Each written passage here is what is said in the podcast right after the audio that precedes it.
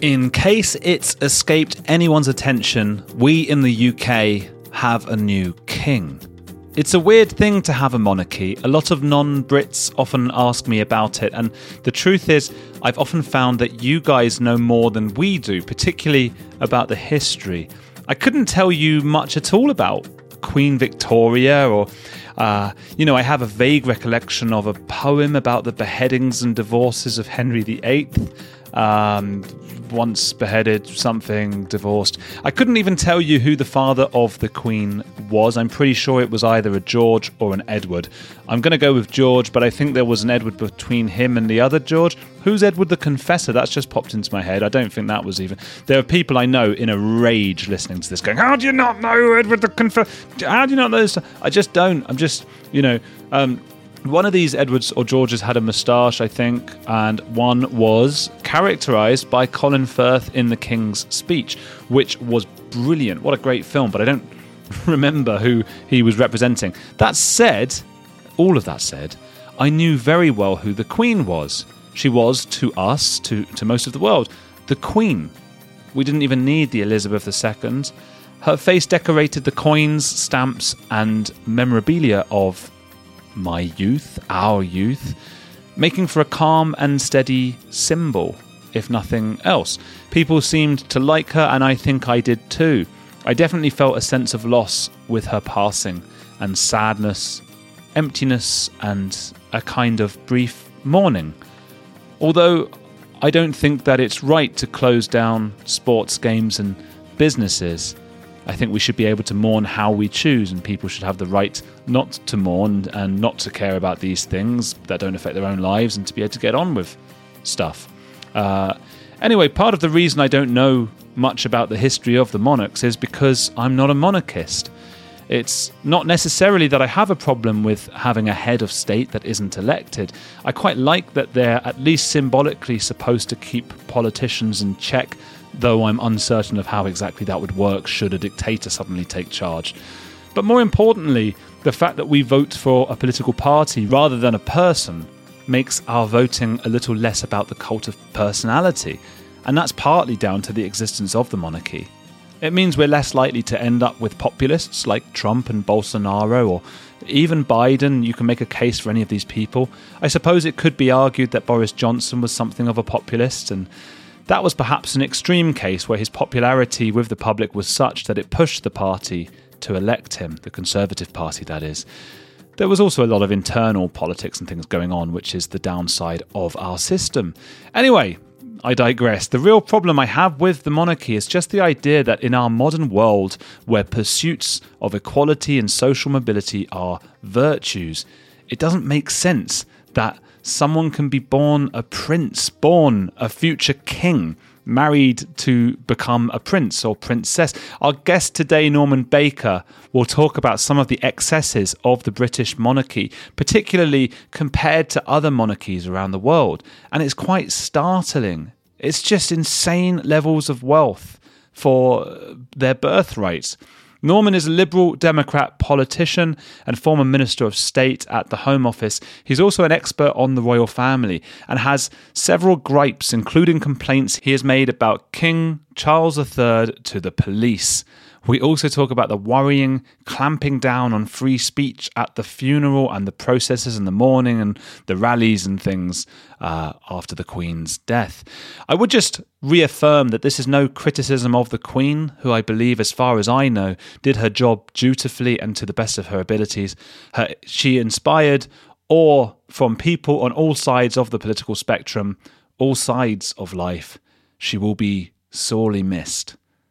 Nor do I have any axe to grind with King Charles III, who seems okay, although he did kick off a storm about his pen leaking. I don't know if anyone saw that, but you know, if you're given all these little things your whole life, then those little things will start to annoy you.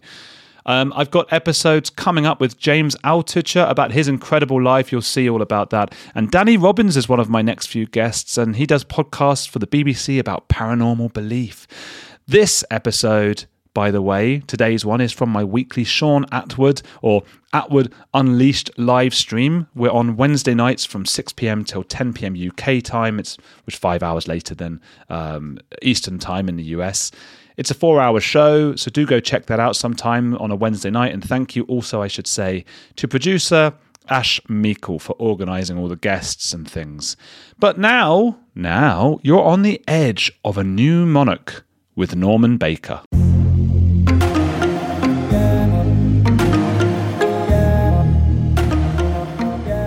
Norman, how are you doing? Hello, Andrew. Fine, good. Thank you very much. Good, good. Has this been a pretty uh, stressful week for you, even even more than for most people? Well, I wouldn't say stressful. I mean, it's been very busy. Um, lots of calls from different media outlets, uh, mostly alternative media outlets, because uh, the way that the BBC and others report it is is highly sycophantic and uncritical, which isn't to say we should be unpleasant or anything about the Queen. We shouldn't, but um, there are legitimate questions to be raised, and in a mature democracy, we ought to have a sensible conversation, and uh, we're not always having that on the mainstream media. I don't use the phrase mainstream media very much, but it happens to apply this week, I think. Yeah, no, I know what you mean. You don't because you, you, can sound uh, vaguely conspiratorial when you when you say it, but you, you don't usually tend tend to. But I get I get what you're saying. It's very much one line. It's one of the only. Um, I hope you can still hear me while you're up. Yeah, I'm just trying to sort out the lights. It's a bit better. Yeah, it's one of the one of the really few things that seems to. There's just one opinion in a good way because you don't nobody wants to be having a go at an old lady who's died but it's it's like everyone's gotten on board with this as as i'm sure we shall as well without being disrespectful does this in a sense unite a country well i mean i think you know in a way it did or it does um, hmm. but it unites it around a kind of false premise i mean everybody's telling us how wonderful the queen was actually i think the queen did quite a good job uh, hmm. i don't want to say she didn't but you know the queen is fallible like everybody else and uh, yeah. nobody's perfect Human and we haven't heard anything that she's done wrong. It's been a, a succession of, you know, reports of of uh, perfection, and that's not accurate for anybody.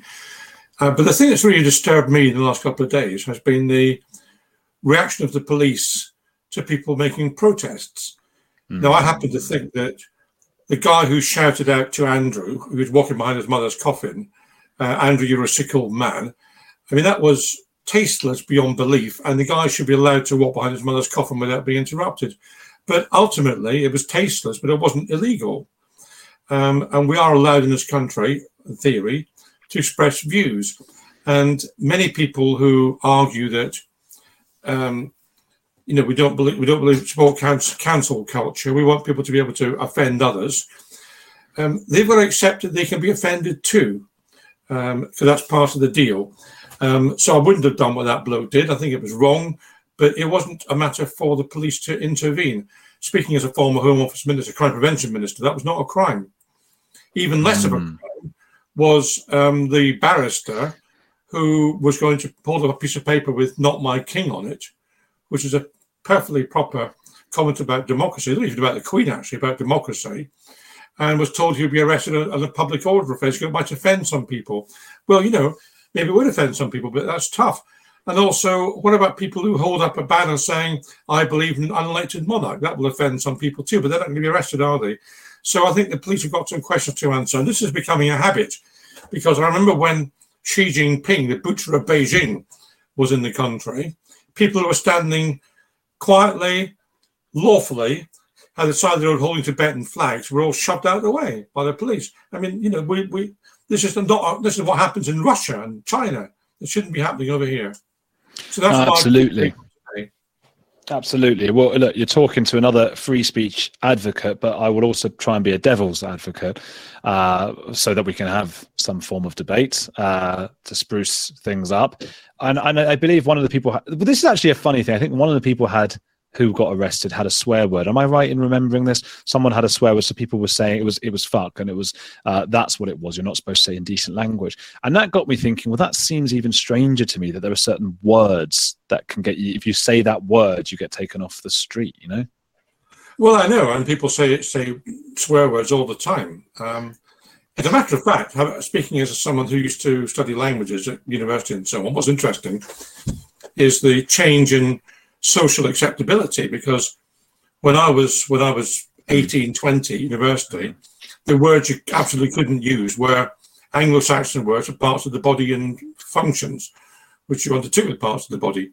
He said delicately, um, but but now the words you can't use are words that which are racist. They're the ones which are really taboo, and yeah. words which are Anglo-Saxon words about part of the body don't seem to bother people. So this has all changed, and you know ultimately I have to say that there's not a right or a wrong. There's there's a social norm that applies at any one time, um, and that applies to a whole range of stuff.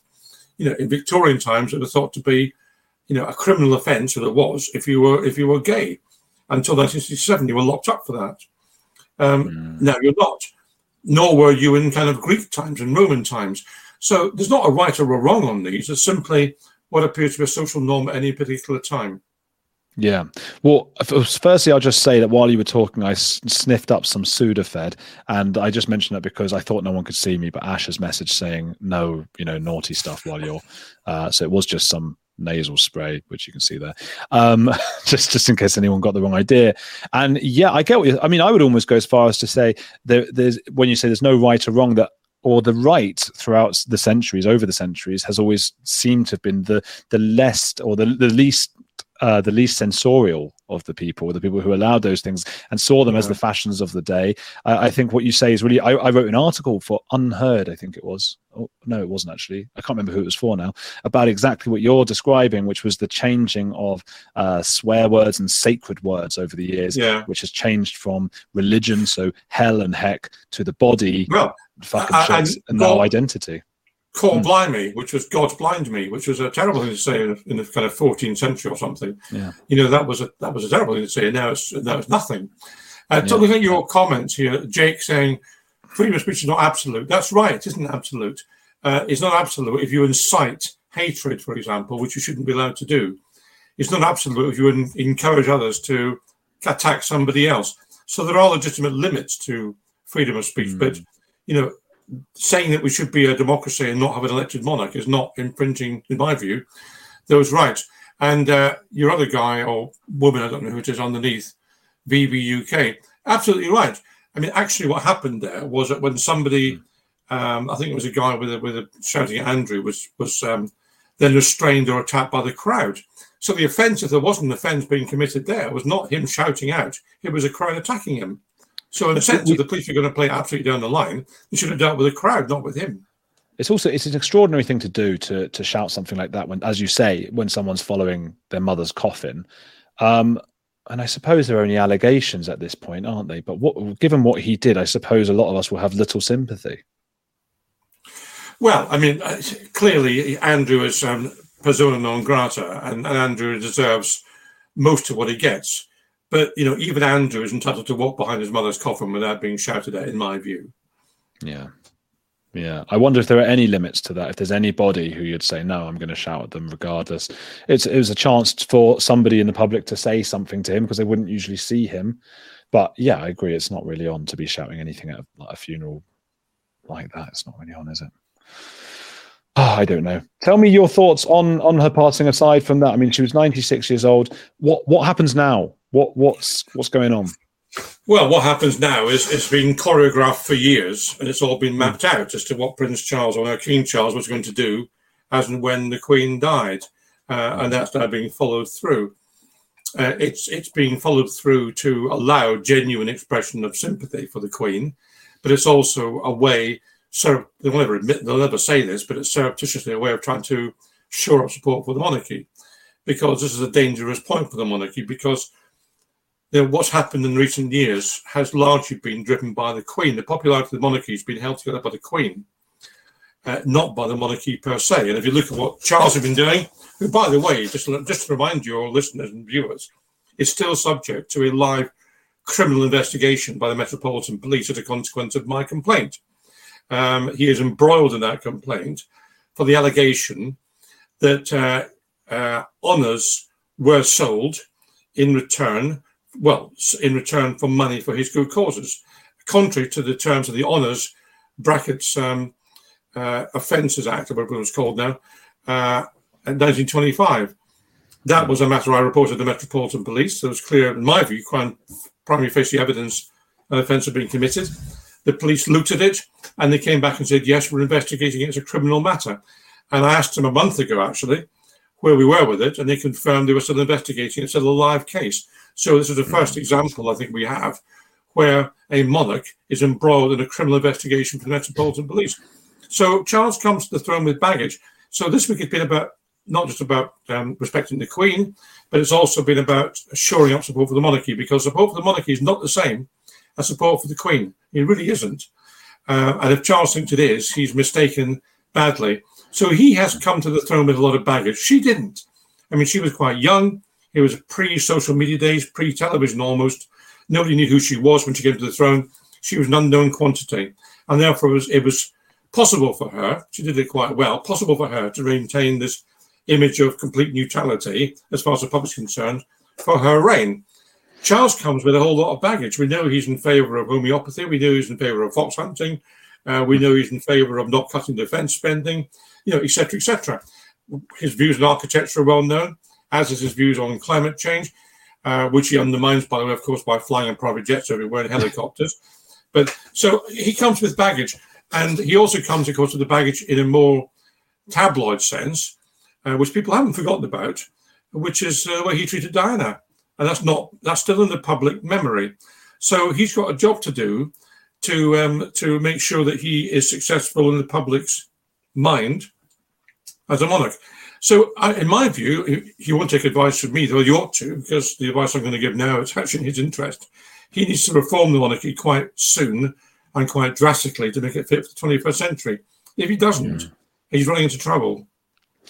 Couple of things here. Ray J says, "Don't you think that case, your case against him, will disappear now, though?" Which I was going to say to you, "Don't hold your breath. it's the king. It's just not going to happen, is it? It will just that will just." Well, uh, yeah. You know, the law is the law, and uh, uh, what what might happen is that, um, uh, of course, Charles Canals King cannot be prosecuted uh, personally. He could have been as Prince of Wales. He can't be now because all cases in the legal system are taken by the king or the Queen as it was, is they're all Regina versus something or other. That's what the cases are. Um, and therefore, the monarch is literally above the law. This is a nonsense, by the way. It doesn't apply in other countries. We saw, for example, the King of Spain subject to allegations about um, embezzlement and so on. Nobody, the, the, king cannot be prosecuted in this country because the law is held by the king. So when the Queen was found not to be driving with a seatbelt on, she, she couldn't be prosecuted for it. Uh, she was wow. exempt from that. What can happen, of course, is that um, Charles's flunky, Michael Fawcett, who actually wrote the letter, could be prosecuted. And Michael Fawcett tends to act as Charles's right hand man. He's already had to resign twice, or three times? Um, and then when no one's looking, he's brought back in by the back door. That's what happens. Um, so he may yet again take fall on his sword. But judging on past experience, it's one of those trick swords you find on the stage where the blade disappears into the handle, and he's actually all right, and he carries on afterwards. My word. Yeah, well, I'd uh, almost rather nothing happened then because she's gotten away with it. I can't believe that they can't be prosecuted for anything. That's insane. No. And I, I guess this Andrew is, must be thinking. This is the medieval imperial monarchy we still have, unlike every other monarchy in Europe. It does seem insane. And yeah, I mean, Prince Andrew would be wishing that he could somehow take the throne because uh, he could get away with a lot more stuff then. I mean, that would be insane. What if he was the king then? He could just get go around doing whatever he wants. Yes, I mean the king. The king can do what he wants. So the king, the king can, could murder someone tomorrow and couldn't be prosecuted for it. That's he could murder insane. someone in cold blood in Whitehall and not be prosecuted for it. I can't believe that. Jake says that kings called Charles have an unfortunate history because one yes. of them was in a tree, was hiding in a tree, and then it was a monarchy in the Civil War. What was that?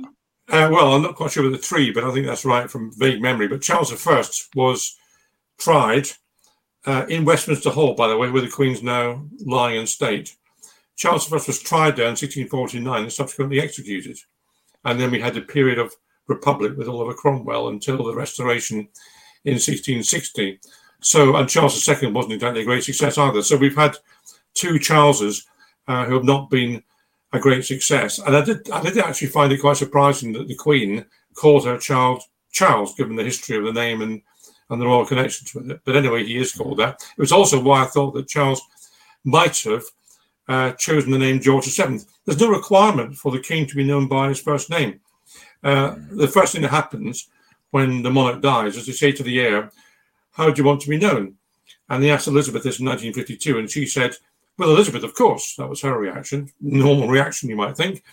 Um, however, go back to uh, the previous ones. George VI was not George. Uh, Edward VIII was not Edward. George V was not George. Uh, Victoria was not Victoria. You know, they all they all took middle names or, or whatever to to for their own particular reasons. So Elizabeth's the only one that's actually used her first name. So we thought that Charles might go to George VII, but because he, he, mentioned that in sort of passing about 2005, that that was on his mind, and we thought that I thought that might happen. Uh, interestingly, when Liz Truss came out and made her statement on the steps of Downing Street immediately after the Queen died, she then was the first person to say Charles III. Now, had it been any other prime minister at any other time, I would have assumed automatically that had been properly cleared by the palace. But there's just a nagging doubt in my mind that she was just there for a day or so beforehand. She was making the speech up on her own behalf, and I kind of wonder whether she almost bounced him into that into that uh, title.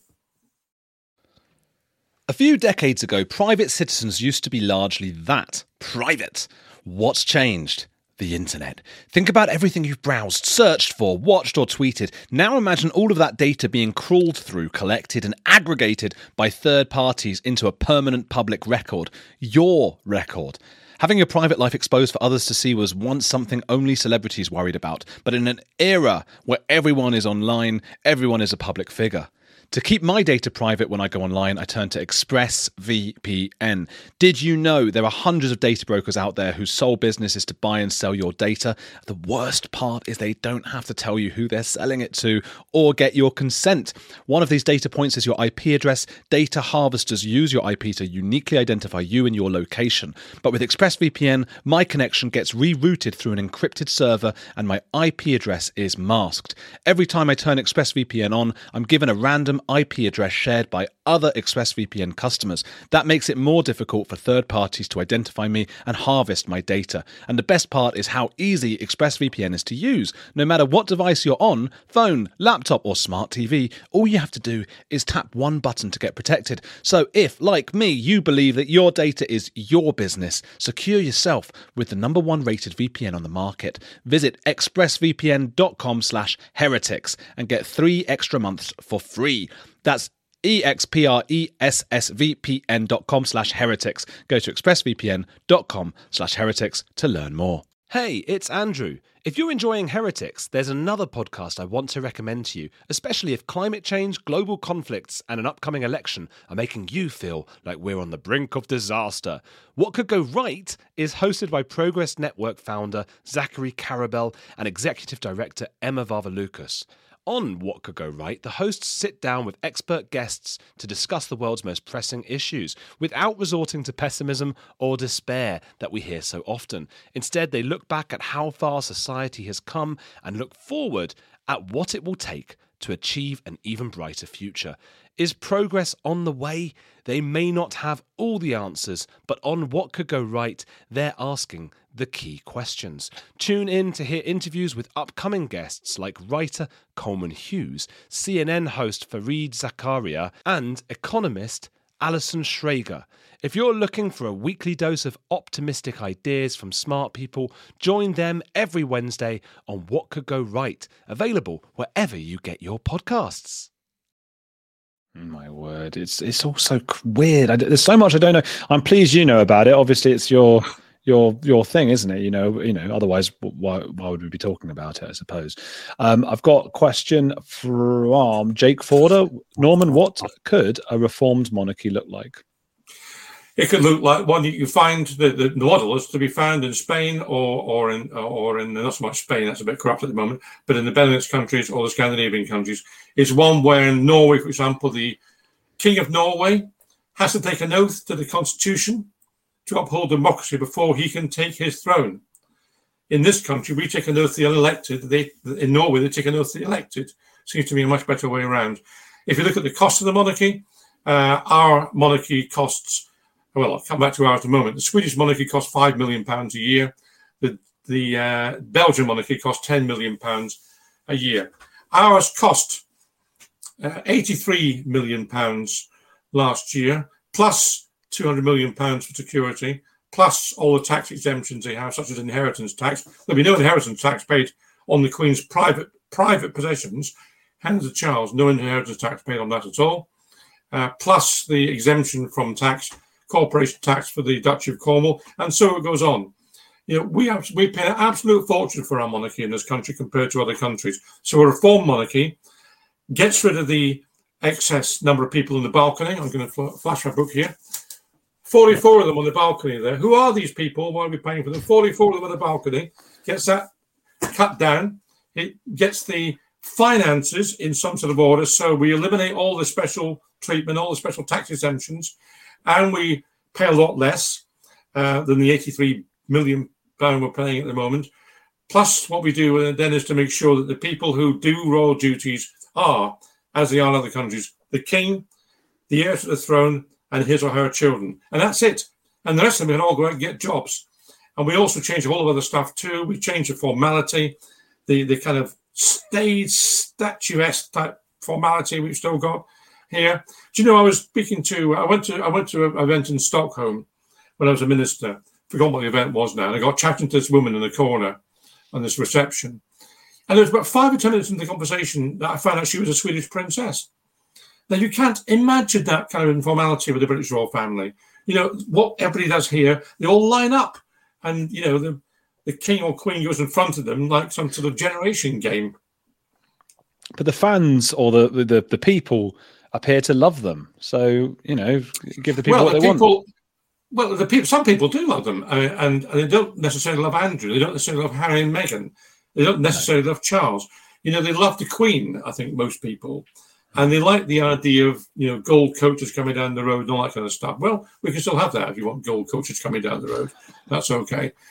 Um, at any one time, there's between about twenty percent and forty percent of people who are Republican in this country, particularly young people, who is majority. Hmm. So um, you know we don't hear those people. You listen to the BBC coverage this last week. You've not heard, I suggest to you, any voice, not simply a Republican voice, not even a voice criticising the royal family. I've just been on Times Radio tonight doing a piece on royal finances. Um, I think I'm the first person to, good, good for them, they had me on, the first person to say anything at all critical of the royal family this week. And we've had, we've had maybe a it's not the, stuff which is so positive. Maybe they think it's not the time after a death, although I suppose you could also argue it's exactly the time.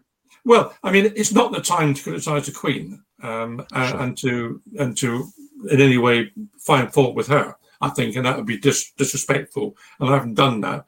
But you know, they're asking, they're now beginning to ask, what's the what's the next reign looking like? How's Charles going to behave as king? Those conversations are now happening on the media a bit. The difference is that most people, because of this week, are being hugely supportive and totally uncritical of Charles, and that's not the appropriate course. Apart from anything else, we're in a democracy. Why don't we have a proper debate about these things? Yeah, no, I couldn't agree more. I think we do need to be able to talk about these things without all the, the, people assume you're thinking other things or bad things about the Queen or whatever it, it might be.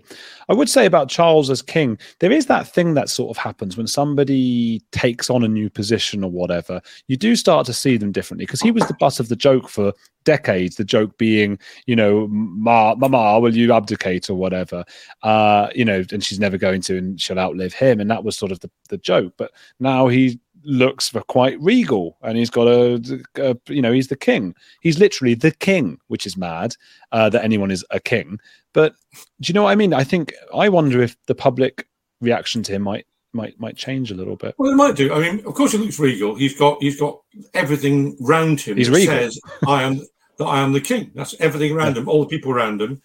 Uh, you know uh, reinforcing that view. Of course it does well, we have to, but you know, we'll have to find out whether he plays it properly or whether he doesn't. I mean, one of the things people have picked up on, and I was there, by the way, Andrew, because I'm a privy councillor, uh, was at the his declaration, and his declaration was um, actually the comments he made, the speech he made was fine, I thought, and quite well judged.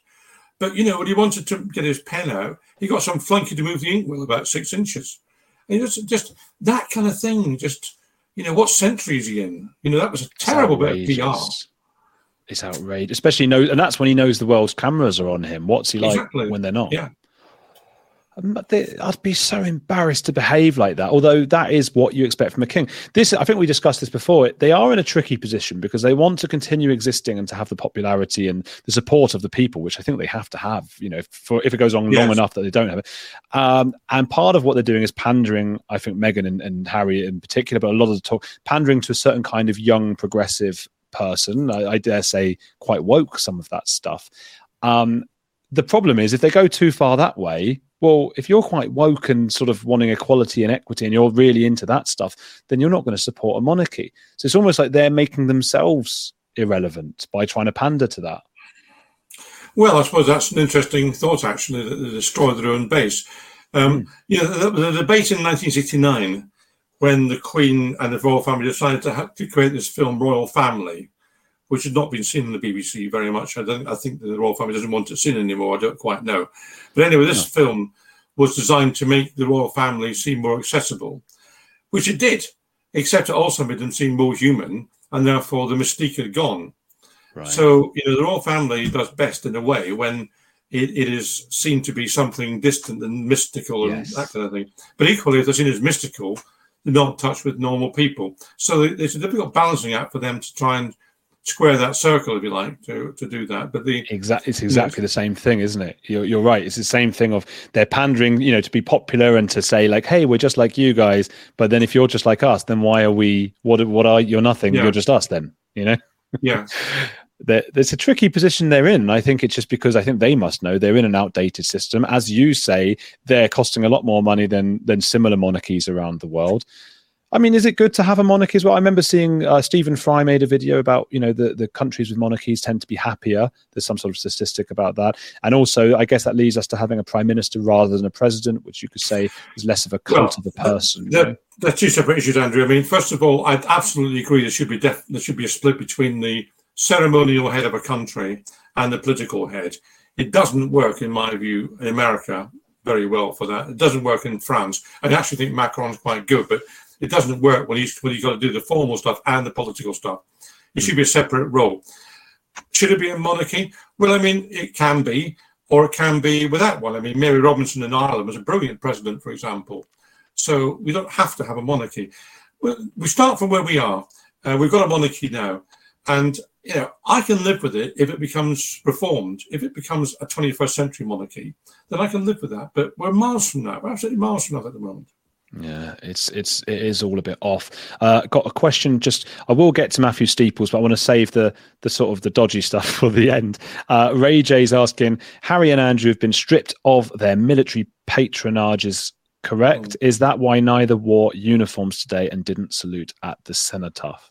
Uh, yes, I, I, think so. Um, and Harry and Meghan, let me be quite clear: if they want to leave the royal family, they should be entitled to leave the royal family. It's not a prison they can walk away from it. That should be anyone's entitlement. Uh, it's not a life sentence. Um, however, you're either in or you're out.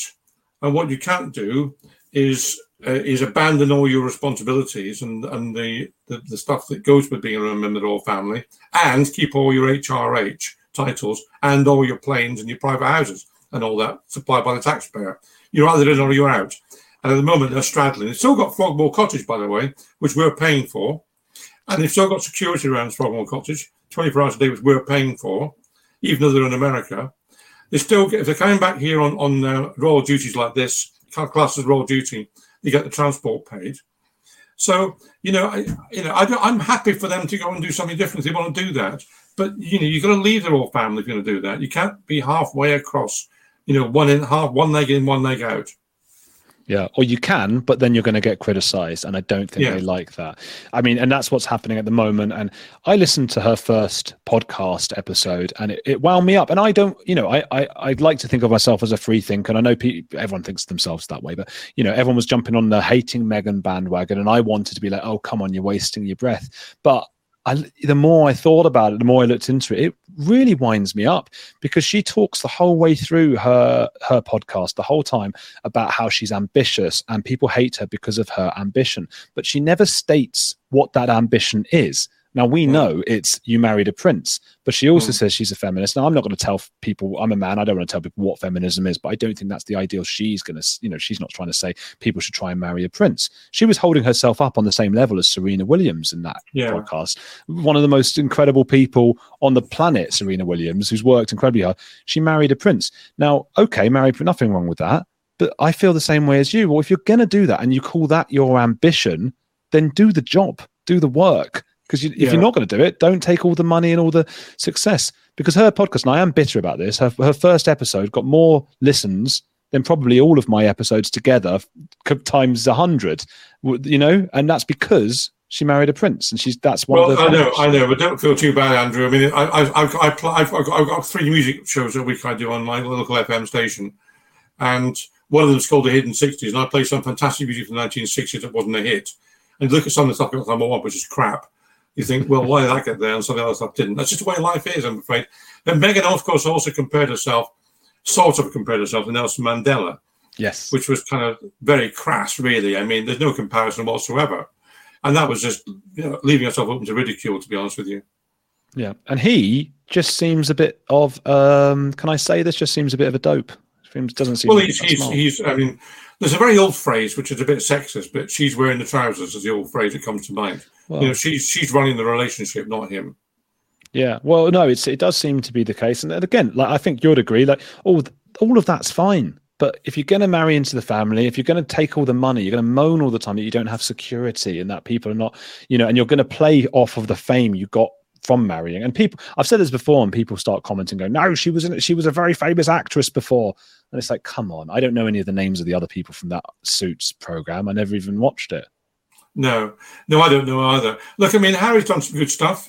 Um, uh, his Invictus Games and all that, I think, is very laudable. Hmm. She's done some good stuff. I mean, she got some advert changed when it was um, showing women, women washing right. up or something. I don't remember the exact advert. When she was a child. So they've both done good stuff. and, and, they are more progressive in some ways. I mean, they, again, like Charles, they undermine themselves by using private jets all the time to lecture about climate change and having huge cars in, in, in their own backyard.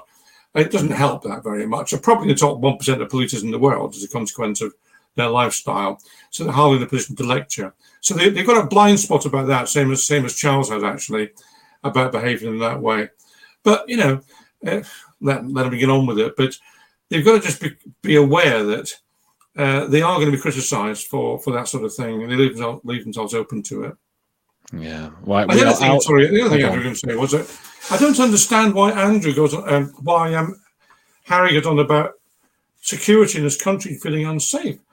I mean, to be honest with you, if you actually feel unsafe, I'd feel unsafe in the US, where you know gun crime is is out of control, and people are shot every day over there. You know, that's you know that's where that's where that's where you're going to get shot, not in the UK. So why Harry worries about being over here, not over there? I just don't understand. Hmm. Well, yeah, I get. Well, wouldn't he? Isn't he just worried in both places, or he's more concerned about? No, he's more concerned about over here. I don't know. I don't know why. I wonder what that's about. I, I don't know. In fact, I was going to say we were out of time, but I've I've got to ask a question from Matthew Steeples because he's asked it about fifty eight times. Which, uh, do you think Meghan was drunk on her or drugged up on her walkabout? Do you know what that's refer- referring to? Uh, not particularly, but I mean, I, I I don't know. I mean, I, I think it's highly unlikely. It's it's much more likely she was feeling deeply uncomfortable about the situation she was in. That's I'm sure probably the explanation sure. for it. And I, I do want to backtrack a little bit on having to go too much about Meghan because she's a person, she's a human being, and she's she. You're right, she has done some good. She's she's done some good stuff, and and, and she probably wants to change the world, you know, as we all do. But I just get wound up sometimes. All right, well, thank you for coming on again, Norman. Where do you want to send people? Where do I want to send them? Well, I send the Prime Minister to uh, Pitcairn Island. Is that is that what you sort of thing you mean? That's exactly what I mean. No, well, you know, where, well, for example, where can they see you hear your '60s music show?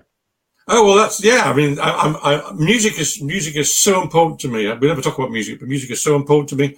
Uh, music makes a black and white world color. I spent a lot of time in my life on music. Uh, I, one of my previous incarnations, if you like, was to uh, run 26 music shops when people had music shops in those days, um, back in the late 70s, early 80s. Um, I just I got a massive record collection uh, LPs. I'm talking about singles rather than anything else because that's how you should play music. You play it on vinyl, please, You're not on CDs or pulp or anything else or downloads. You play it on vinyl. And um, yeah, my radio shows, I've got three. Uh, on Sundays, I do an hour called um, Pick Up the 70s, which is just kind of straight 70s stuff. I've got an hour called Ain't Nothing But the Blues, which speaks for itself. And on Mondays, I do Hidden 60s, which is um, obscure stuff from the 1960s, like B sides and EP tracks and stuff, which is just, I think, is great. And it's all on Seahaven FM, which is my local FM station. So I love doing that. Is that your own station? Well, it's not my station, it's my local station. Hmm. It's not my station. Okay. But oh, um, well, yeah, lovely. so that's that's what I do. And of course, I should say that if we're talking about music, I have released three albums, um, two with my band, the Reform Club, and uh, one solo album as well uh, uh, as a singer songwriter. So yeah, oh. um, check it out on YouTube. The Reform. Yeah, Club. how do we do that? What's it? We just type in the Reform Club, and uh, you'll get something about the Reform Club in London, the building. And if you can bear that, you'll get something about my band. And uh, about, we've got about half a dozen videos up there. Okay, I'm checking. So, and of course, the other thing to say, of course, for those who are interested in that, just a quick plug for my book, as always. And what do you do? What the royal family don't want you to know, which is quite a lot. All that lot they don't want yeah. to know. It's a big book. And what do you do? Get hold of that book. Uh, Alt Steeples is kicking off. I only asked each question once, actually, but the hair flicking was clearly very curious. Meghan Markle was a disgrace, whereas the new Princess of Wales was dignified. Thank you, Matthew. He's livid. He's sitting there with a glass of whiskey, angry about Meghan.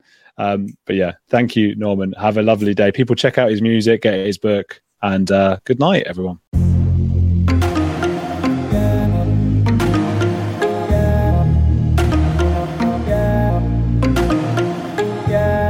Thank you, Norman Baker, for coming on. Well, f- first coming on Shaun Attwood's Attwood Unleashed with me, and now you know, having this out on On the Edge with Andrew Gold. I've spoken to Norman quite a few times now, and he's a really knowledgeable fella, really interesting guy. He's passionate about his music and stuff, obviously. Go do check that out and well, do go, don't go, do. Do go check that out and uh, get hold of some of his writing. Thanks to all of you who have been signing up on Patreon. It's patreon.com slash Andrew Gold. Every few months, a few people seem to leave it and then a few join, and it just about keeps me going. Thanks to my newest patrons, Danny Van Hecker, who is on the top showrunner category. So we'll be coming to my occasional Zoom meetings. I do those, it was supposed to be once a month, but it's once every few months now. We get together and have a chat about the latest episodes. Then there's uh, Annie and Anchor, Chris C, Rachel B. Thank you, all of you, for helping to keep me afloat, being patrons and all of that stuff. Please also review this podcast, as I've been saying lately, even though I have more American listeners now than British. The Brits have left reviews at a ratio of almost 3 to 1. It's 320 to about 120 at the time of speaking. Uh, so Americans got to step up, up their game or something. That said, they have actually started writing since I've started complaining. So I've started to get a few more American reviews. So thank you for that. And here are some of them. I got from uh, an author called Concerned Seller. Interesting show, five stars in the US interesting guests, and I appreciate Andrew's curiosity based approach to interviews. That's what they said. And then also in America, five stars from an author called 450, uh, a well rounded queue of guests. Andrew has a very well rounded queue of guests on his show and is always willing to listen to everyone he has on. Keep up the good work. Definitely worth listening to. And I know, by the way, the accent, I haven't done it in a while and people have said they've missed it, like doing different accents and things. I know I'm bad at them. That's the fun, really. If I was actually good at them, maybe I wouldn't do them because it would be a bit show offy, wouldn't it? They're very bad. Uh, also in America, SMG 1968 gave five stars and wrote fabulous. I love this pat. it's so bad. I love this podcast. Andrew's a friendly, relaxed style and asks guests all the right questions. I've enjoyed all the episodes I've heard. Keep up the great work. We're listening. That reminds me of Frasier Crane, one of my favourite uh, sitcom people who used to say, I'm listening. I'm listening. Yeah, something like that. Thank you very much for that lovely review.